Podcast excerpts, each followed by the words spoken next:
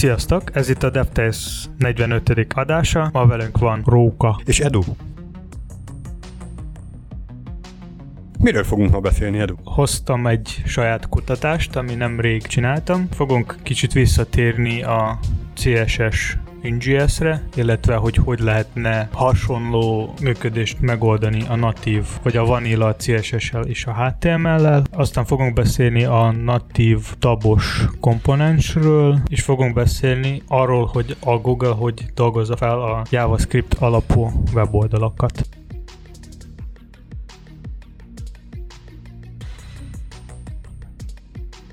Többször is beszéltünk a mindenféle biztonságról, mindenféle vektorokról, és hogy emberek tudnak elérni egymásnak az adatait, és én gondoltam, hogy nekem is kéne valamit olyasmi kipróbálni, hogy tudom, valamilyen kis pranket csinálni valahol, és mikor metróba szoktam utazni, akkor többször is a mobilon szoktam netezni, és többször is szoktam elmenteni mindenféle érdekes linket. Én az iPhone-t használom, és amikor valaki szeretne elmenteni valamilyen URL vagy kép az ios akkor feljön egy ilyen kis modell, ahol lehet kiválasztani, hogy, hogy mit szeretnél ezzel a linkkel, vagy képe, vagy bármivel csinálni. Mondjuk elmenteni, vagy küldeni valakinek tovább, és azon a pop-upon belül van még egy olyan lehetőség, hogy lehet megosztani airdrop keresztül. Ez egy ilyen Apple saját technológia, amelyik elérhető csak az Apple eszközöken, és ezzel nagyon gyorsan lehet ö, megosztani bármit is. Ez miben más, mint egy hagyományos Bluetooth-os fájl megosztás? Az a baj, hogy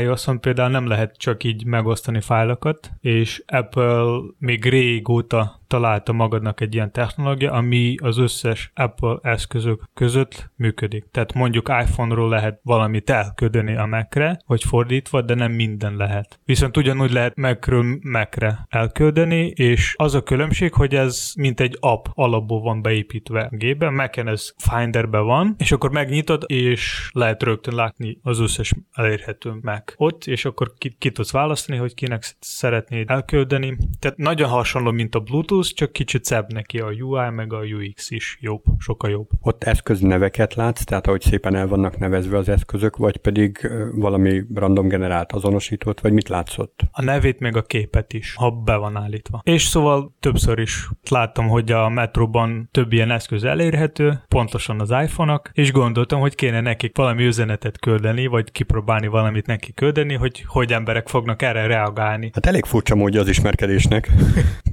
hát Hát igen, igen. Amikor szeretnéd valamit megosztani valakivel, akkor fogsz kapni egy ilyen kis üzenet, ahol lesz egy hogy ki és mit akar megosztani veled. Mondjuk, ha a linket, akkor ott lesz az eszköz neve, és, és egy olyan szöveg, hogy szeretne megosztani veled, és akkor ott lesz ki, kettő gomb mégsem, vagy, vagy elfogad. És akkor én átneveztem az én iPhone-omat, hogy nyerted 25 ezer forintot, és átveszeded most. Na, ez jó hangzik. És közben mellette csináltam egy ilyen kis üzenetet a Notes alkalmazásba, letöltetem netről 20 ezerest, és akkor ott az első null, nullát azt cseréltem az ötösre, ilyen viccesen, hogy látszódjon, hogy ez nem igazi 20 ezeres, amúgy se lesz igazi, mert iPhone-on lesz elküldve, és akkor alatta írtam, hogy egy szöveget, hogy ez volt az most vicc, és most már tudsz élvezni saját 25 e- ezeret, megírtam, hogy hogy lehet neki kapcsolni ezt az airdrop dolgot, hogy nem mindenki lásson ott. És szóval próbáltam ezt az üzenetet megosztani Metroban random emberekkel,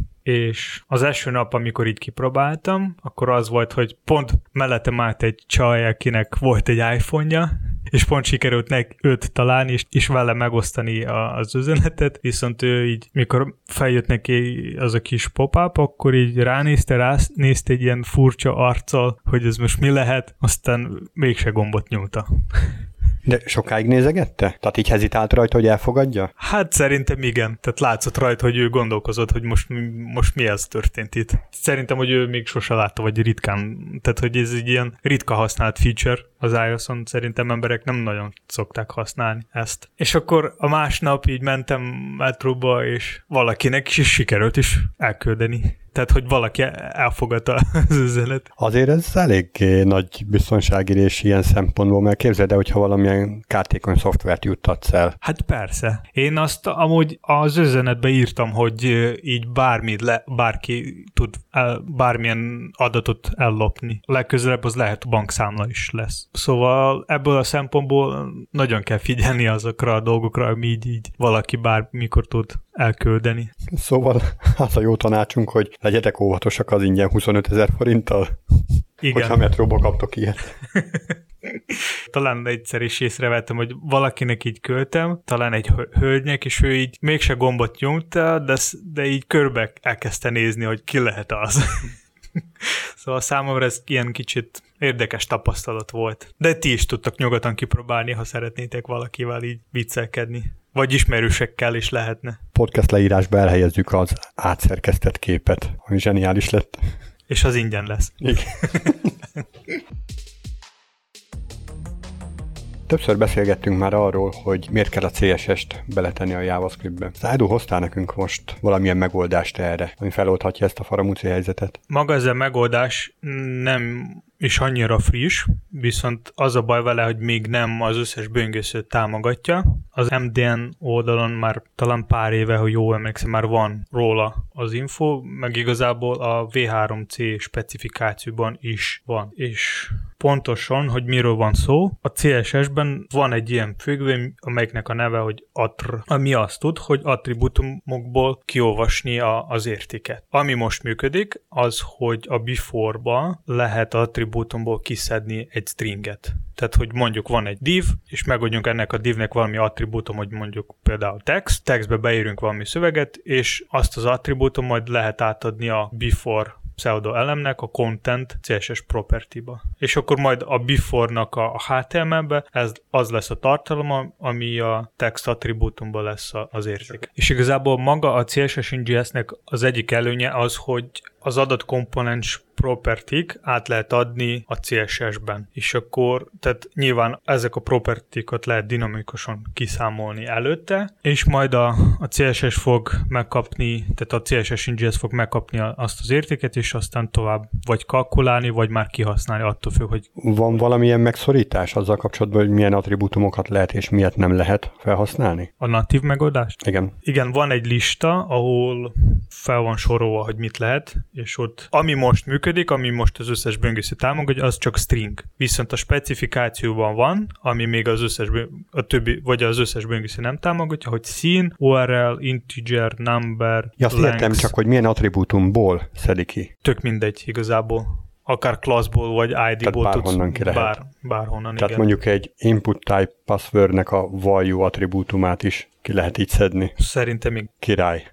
ez, ez, ez nagyon jó. Hát így működik a, a HTML és CSS, viszont itt szerintem valami olyasmi, ha majd ez egyszer az összes böngésző fog támogatni, amire én nagyon remélem, mert ez szerintem elég jó feature lenne, ami most hiányzik a CSS-ből, mert így nagyjából az összes feature, amire volt szükség, az már van, mint CSS Grid, Custom Properties, tehát ezzel sok mindent meg lehet oldani, és egyetlen egy ilyen nagyobb feature, ami szerintem hiányzik, pont ez az attribútumból kiolvasni az értékeket. Szerintem itt majd valami olyasmi megoldást kell használni, mint az angolárnál volt, hogy ng-vel voltak prefixálva az ő, azok az attribútumok, ami a, az angolár majd kihasználta. Hát itt majd CSS kötőjellel lesz például igen, lehet az. Azok a CSS ingest uh, libek, ami tudnak kiolvasni az értékeket a props-ból, ők runtime-ba dolgoznak. Tehát ez azt jelenti, hogy a CSS az csak maga a JavaScript generál, és az nem létezik, mint CSS, mint maga a legenerált előre CSS. Attól ő tud ilyen dinamikus lenni.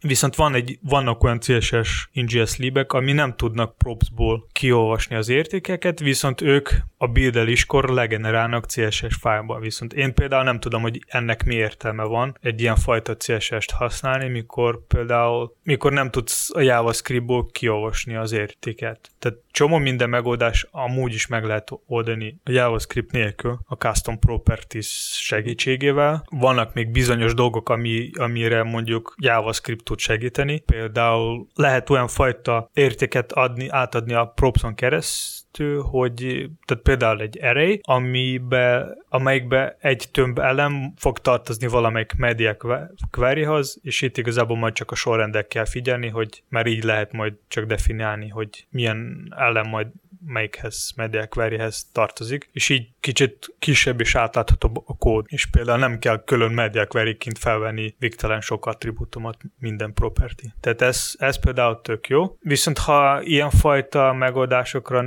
maga a CSS JS lib nem képes, akkor mi értelme ennek? Ebből a szempontból runtime-os CSS JS az még tök jó, viszont remélem, hogy nem sokára, vagy egy, egy idő után már lesz is ez az attr függvény támogatva az összes böngészőbe is. Jó lenne. Mert akkor, mert akkor tényleg nem lesz szükség CSS JS-re.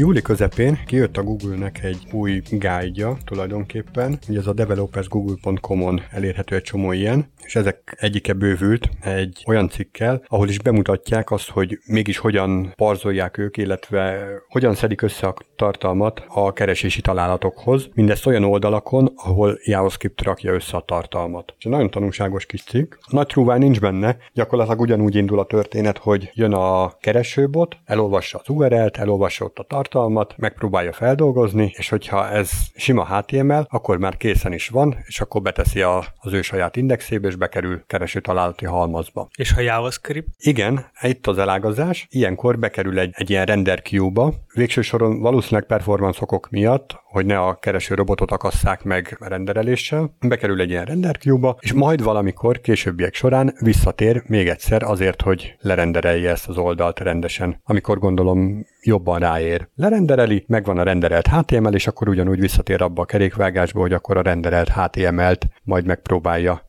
beindexelni. És mivel rendereli a Google az oldalakat? Tudod, mire kell figyelni majd? Itt arra érdemes figyelni, hogy egy úgynevezett evergreen állapotban lévő feature-öket használjunk. Ez ugye azt jelenti, hogy minden böngésző tulajdonképpen támogatja, tehát kvázi szabvány, megvalósult szabványnak tekinthető a dolog. És hogyha ilyeneket használunk, akkor ez így működni fog, és a Google-nek sikerül majd. Mindezt Chromium motorral fogja renderelni. És korábban volt ugye egy ilyen mérésünk, akkor egy nagyon egyszerű dolgot valósítottam meg, amikor is document.getElement by ID-val vagy valami hasonló módon kicseréltem egy kontentet, és azt minden további nélkül beindexelte a Google. Ugye egy csomó keresőbot nem boldogult vele, a, az eredeti HTML-t indexelték be, de a Google az tök jól elboldogult ezzel. És ott is ilyen standard megoldás volt használatban, ezért tudta megoldani. És lehet valahogy megoldani, hogy a Google ne indexelje az oldalakat? Hát persze ki lehet tiltani robots.txt-vel, meg erre a standard módszerek azok ö, működnek, meg hát hogyha ezen az alapon működünk, akkor mindenféle olyan JavaScript-es technológiát, hogyha használunk, ami még nem elterjedt, akkor valószínűleg azon meg fog bicsaklani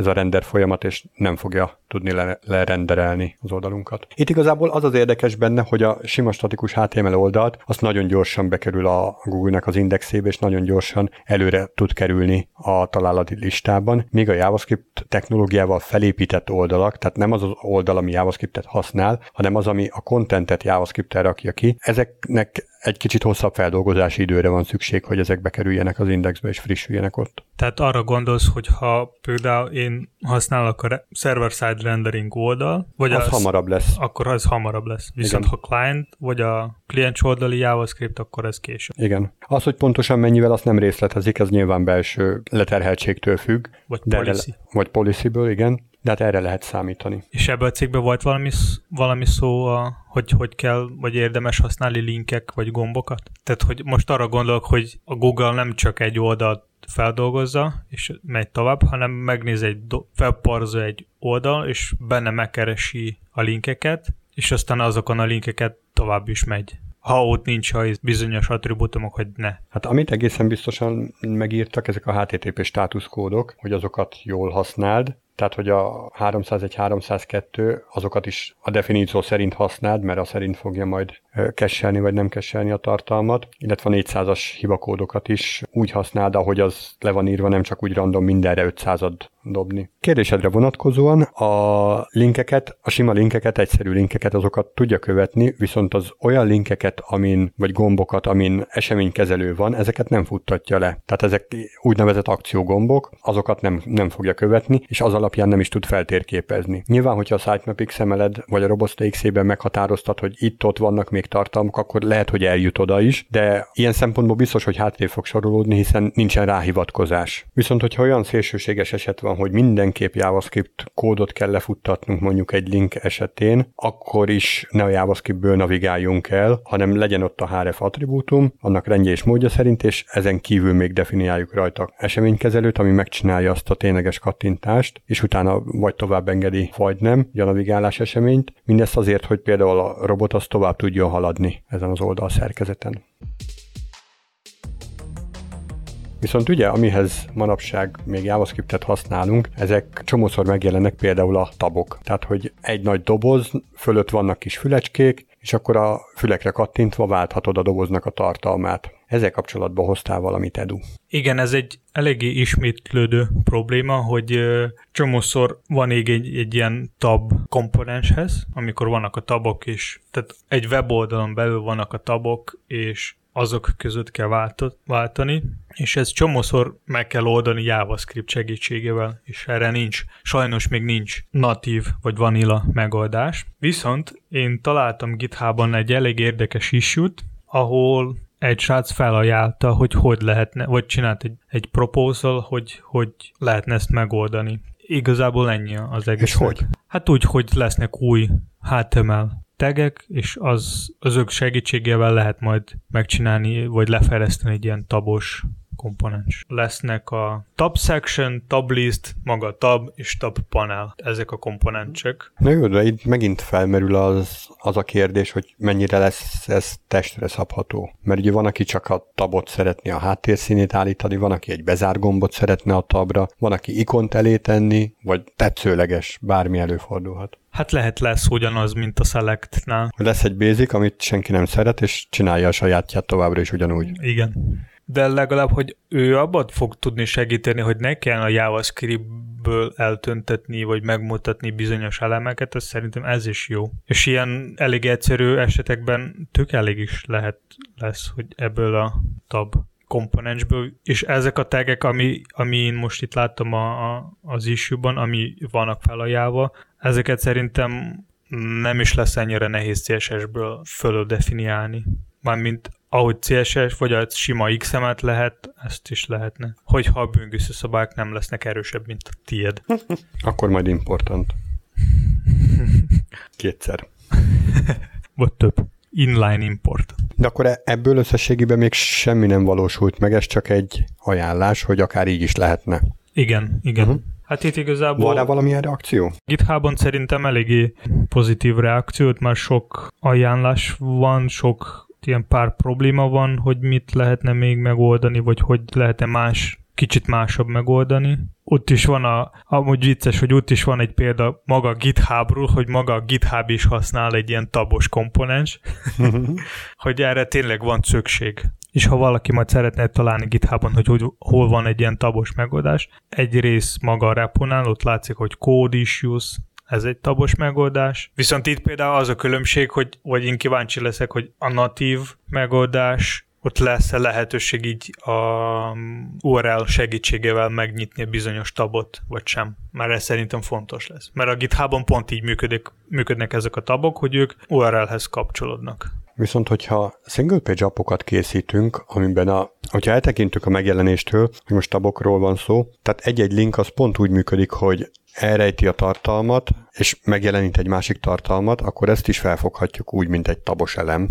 Tehát mondjuk egy baloldali menü, ahol sorba egymás alatt sorakoznak a linkek, ezt is gondolhatjuk úgy, mint egy tabos elem, ami 90 fokkal el van fordítva, és állítva vannak benne a linkek. Jó, csak ehhez kell egy JavaScript, az a különbség. Ennek a megoldásnak az lenne a lényeg, hogy neke, ahhoz, hogy te eltöntsen és megmutasson egy másik tartalmon, ne kell JavaScript. Szerintem ez a célja, mert ezt többször meg kell oldani, és minden, pro- tehát csomó olyan projekt van, ahol van erre szükség, és minek újra és újra írni ilyen fajta megoldásokat. mert szeretik az emberek újraírni a dolgokat. Értem én az, hogy emberek szeretnék, így tudnak pénzt keresni, mert így van a munka. Viszont jó lenne, hogy ilyen feature ami, ami, amire tényleg van szükség, hogy lenne egy erre jó megoldás. Tehát a tabos komponens vagy elem az nem egyedül van ilyen. Tehát például van, előtte volt próbálkozás, hogy a slider is legyen natív. Erre van a CSS Scroll Snap, ami valamilyen szinten tud megoldani ezt a problémát, viszont nem az összes. Slider alatt arra gondolsz az input type range-re? Nem, a slider alatt arra gondolok, amikor csomó helyen a fő oldalon van egy ilyen kis uh, promo doboz, ahol... Jalapozódnak a képek. Igen. Erre van a CSS Scroll Snap, vannak mindenféle JavaScript libek, amit tudnak segíteni, kicsit okosítani ezt ezt a megoldást, viszont ezzel, ezzel azt lehet megoldani, amikor így swipe valamit, akkor ő így, mikor kihúzod egy slide-ot, akkor ő valamelyik ponton így leáll. Mármint a, a sima scroll, mikor scrollozod, tök mindegy, egérel vagy, vagy swipe a mobil eszközön, akkor ez így folyamatosan megy-megy, viszont a CSS scroll snap az a slide-on kint, vagy ott definiált uh, sectionnál ő fog me- megállni.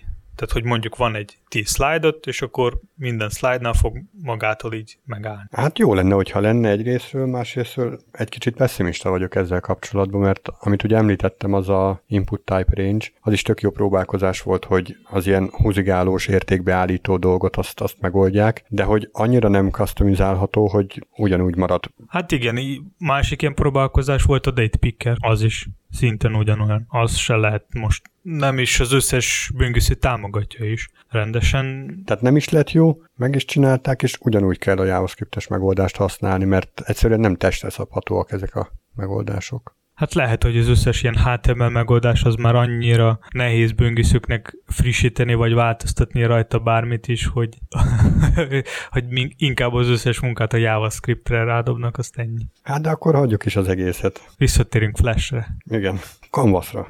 WebGL. Kíváncsi vagyok, hogy mi lesz ezzel a natív tabos javaslattal, azt majd, ha valakit esetleg érdekel, majd a podcast leírásban lesz róla egy link GitHubra. Róka, mit gondolsz arról, amikor a desktop alkalmazások csinálják az Electron segítségével? Vagy a JavaScript segítségével? Elektron alatt azt az elektromosságot érted, ami működteti a számítógépet, vagy mire gondolsz pontosan? Hát az is igen. De leginkább a, a, a GitHubnak a, a saját termékre gondolom az Electron. A...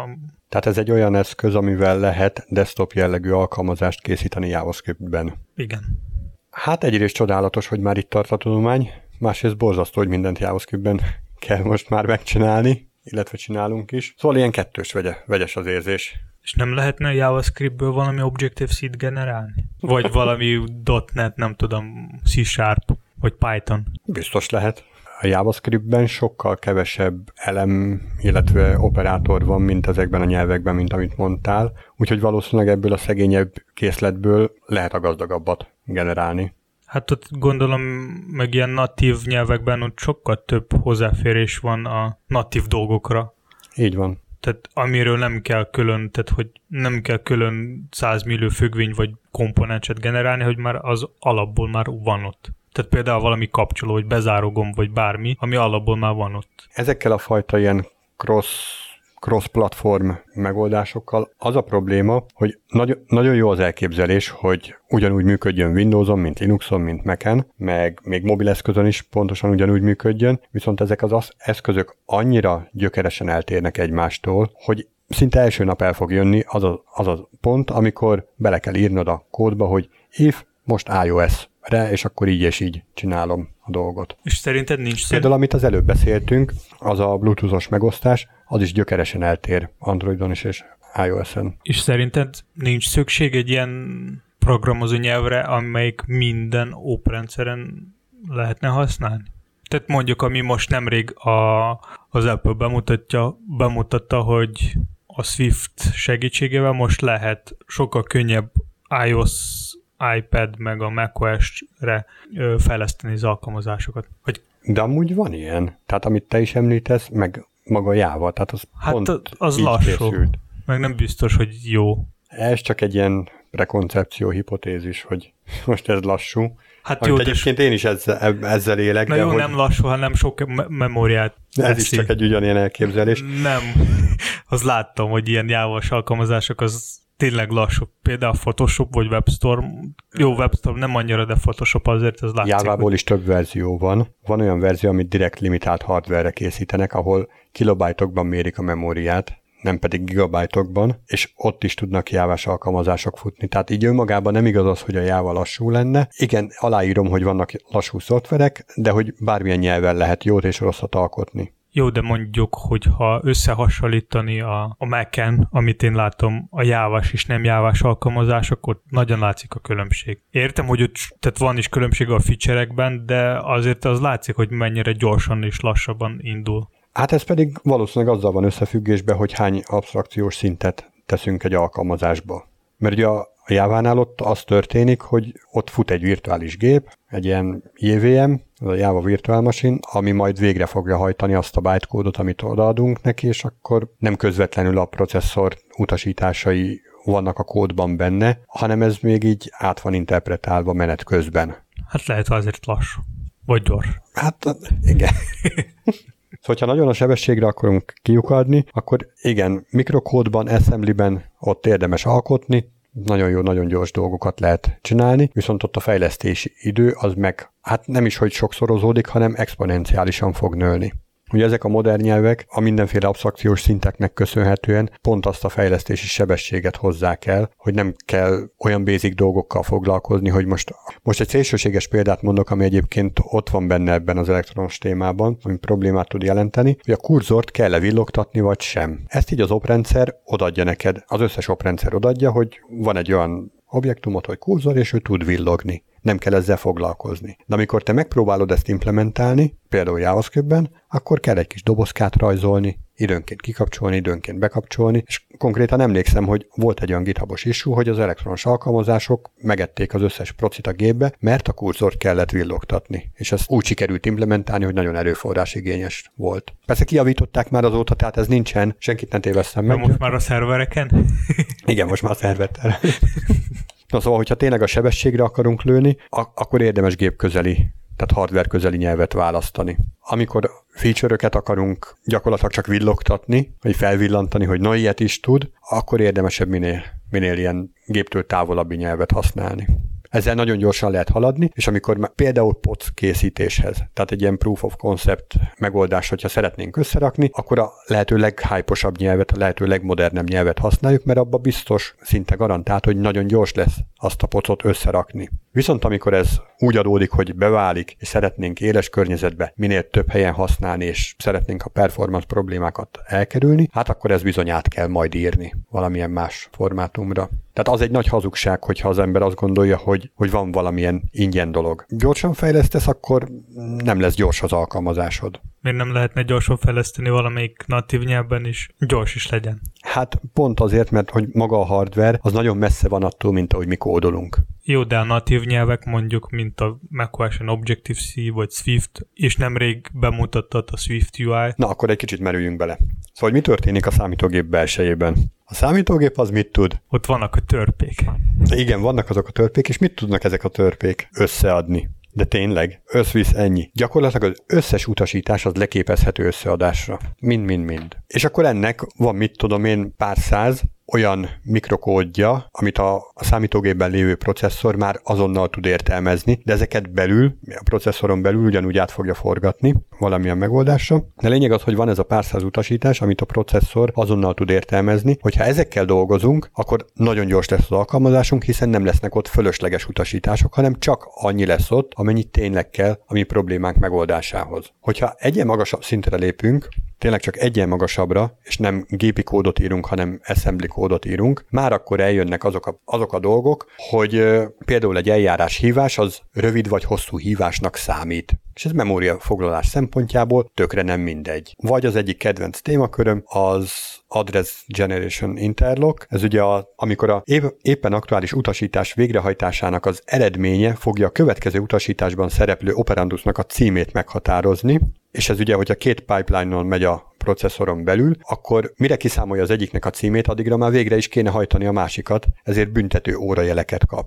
Tehát egy normális fordító ilyenkor kioptimalizálja, távolabb rakja az utasításokat egymástól, és így tovább. Vagy hogyha még egy, még egy szinten magasabbra lépünk C-ben, pontosan ugyanígy megvannak ezek a, azok, a, azok a lépcsőfokok, amikkel egyre távolabb és távolabb kerülünk a hardware-től. És minél távolabb vagyunk tőle, annál több olyan boilerplate kód adódik hozzá a kódunkhoz, amire igazából magához a probléma megoldáshoz nem lenne szükségünk. Jó, csak mondtad, hogy ha gyorsan írjunk, akkor lassan lesz az alkalmazás, ha, hát ha igen, lassan írjunk, akkor... Mert hogy egy magas szintű nyelvben tök gyorsan tudsz haladni. Tehát JavaScriptben beírod, hogy lett x egyenlő 5, és akkor boldog vagy, van egy olyan változód, ami, ami 5 tartalmaz. Na de hogy a háttérbe ez most lebegőpontos szám lesz-e, vagy egy string, hány, mem- hány byte memóriát kell ehhez foglalni, van-e szabad memória egyébként annyi, és ez, stb. stb. stb. ezek az ellenőrzések a háttérben le fognak futni. Csak azért, mert azt a nyelvet választottad, hogy JavaScript. De jó, de JavaScripthez képes vannak más megoldások, ami gyorsabb, mint a JavaScript, viszont... De hogy is, a JavaScriptnél nincs gyorsabb. Ó, bocsánat. Viszont ott nem biztos, hogy lassabban kell írni, vagy fejleszteni bármit is. Én, a, ami most a, a, a Microsoft világot, ez nem annyira ismerem, viszont a, amit látom a swift ott sokkal kevesebb kód kell írni, mint például azelőtt kellett. Azokon a példákon, ami, ami én látom, az tényleg sokkal kevesebb. Látszik az, hogy a performance-ban sokkal jobb. Az Apple... Nem tudom, mert a Swift-et sajnos nem ismerem. Sőt, az Apple-nál például van meg egy ilyen ö, technológia, amelyeknek a Metal a neve, ami sokkal közelebb van a GPU meg CPU-hez, ami segíti eléggé rugalmas UI-okat fejleszteni. Mármint, hogy ettől lesz sokkal rugalmas maga a UI, tehát hogy nem ilyen lassú, mint a Photoshopnál például. Mondom, ezeket nem ismerem, úgyhogy nem tudok róluk véleményt mondani. Amiket én ismerek, azokban egyértelműen ez a tendencia mutatkozik, amit mondtam is. De szerintem itt tök jó lenne, ha lenne egy ilyen nyelv, ami minden open rendszeren elérhető, és mi nem a Java, és viszont tök gyors. Mármint itt natív, hát hogy... igen, jó lenne. Képzeld el, hogy mennyiféle hardware van. Tehát most te csak itt a PC-s világra gondolsz, de hogy vannak beágyazott rendszerek. Vannak olyan, olyan fajta utasítás végrehajt, végrehajtásra alkalmas eszközök, amit még csak nem is hívnék processzornak. Tehát Jó, ilyen tudom, mikrokontrollerek meg ehhez hasonló Tudom, dolgok. hogy minden chipben van egy saját alkalmazás, ami fut is, arról nem tudjunk, de én most nem erre gondoltam, hanem inkább a Windowsra, macOS-ra, meg Linuxra legalább. És ezeken is lehetem Linuxot használni, az szinte biztos. Hát szóval jó lenne, jó lenne. Na igazából ezt a témát az, azért hoztunk, mert a Slack ez kicsit gyorsabb lett. jó messziről indultunk. És hogy oldották meg? Átírták az egészet Assembly-re? Hát sajnos még nem. Ők... De miért sajnos? Nem tudom. Na akkor mit csináltak? Kivették a slipeket? Hát igazából az egyik fő probléma volt nekik az, hogy tehát a Slackben vannak ilyen workspace-ek dolgok, amikor több céghez tudsz csatlakozni, és akkor régebben ez okozta nagyon nagy performance problémát, mert minden ilyen egyes workspace, ez kb. mint egy külön alkalmazás fut, már mint az er- erőforrás uh-huh. szempontból. Na várja, a Slacknek most a telepített verziójára, verziójára gondolsz, ugye? Igen, igen. Mert hogy van a Slacknek egy webes verziója is, és én igen. ott nem éreztem ilyen fajta problémát. Hát igen, mert ez nem elektronos, hanem ez sima webes. És ugyanúgy JavaScript.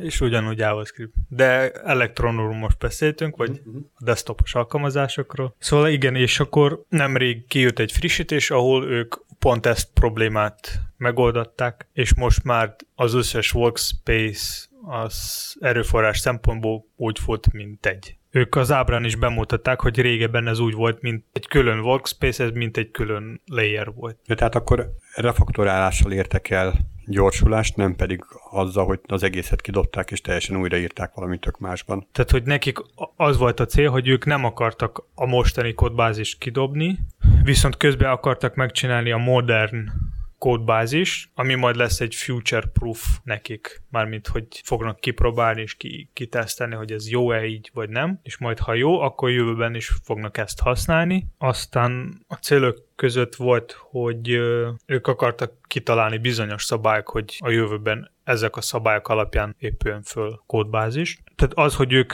nem az összes kódbázis újra írták, hanem csak egy részt. A cél az volt, hogy így lépésként kicserélni, vagy upgrade-elni az összes kódbázist, hogy nem maradjon a régi rész. Én nekem egyébként Pont a hétvégén került a kezembe egy ilyen nagyon régi 2008-as beszélgetésem, amikor egy pár fejlesztővel így azon versenyeztünk, hogy egy adott problémát, azt ki hogyan fog megoldani ugyanabban a nyelvben, mindenféle más technológiai megközelítéssel. Tehát az, hogy ugyanaz a nyelv, ez konkrétan a Delphi volt, és hogy Delphi-ben most akkor struktúrált programozással, vagy pedig objektumorientált programozással fogjuk megoldani a dolgot, és ugyanezek a problémák előjöttek. Egyébként, hogy ú, volt ott performance probléma, volt ott, hogy ú, túl nagy lett az alkalmazás, volt ott mindenféle ilyen dolog, és az egyik legérdekesebb hozzáállás az volt, ami tökre nem követendő, csak én elretendő példaként mondanám, amikor az egyik fejlesztő azt mondta, hogy tök mindegy, hogy még bagos, de legalább szép a megoldás.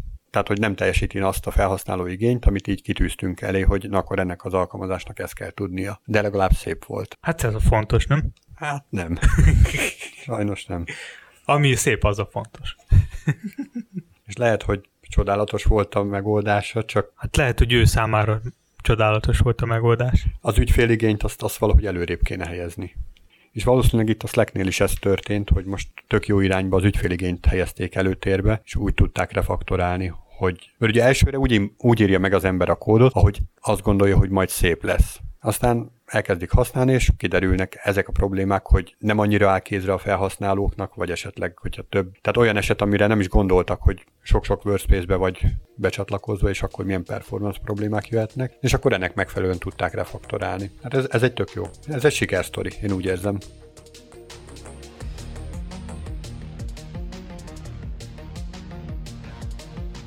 Ennyi fér bele a mai adásba. Ha van valami kérdés, ötlet vagy bármilyen visszajelzés, akkor nyugodtan lehet írni nekünk Twitteren, Facebookon, vagy akár e-mailben. Hallgassátok minket Apple Podcastben, Google Podcastben, Spotify-on, vagy bármilyen más podcast alkalmazásba, és ahol esetleg a DevTest még nem elérhető, akkor küldjetek nekünk egy linket, és megpróbáljuk megoldani ezt a problémát. Hallgassátok minket legközelebb is. Sziasztok! Sziasztok!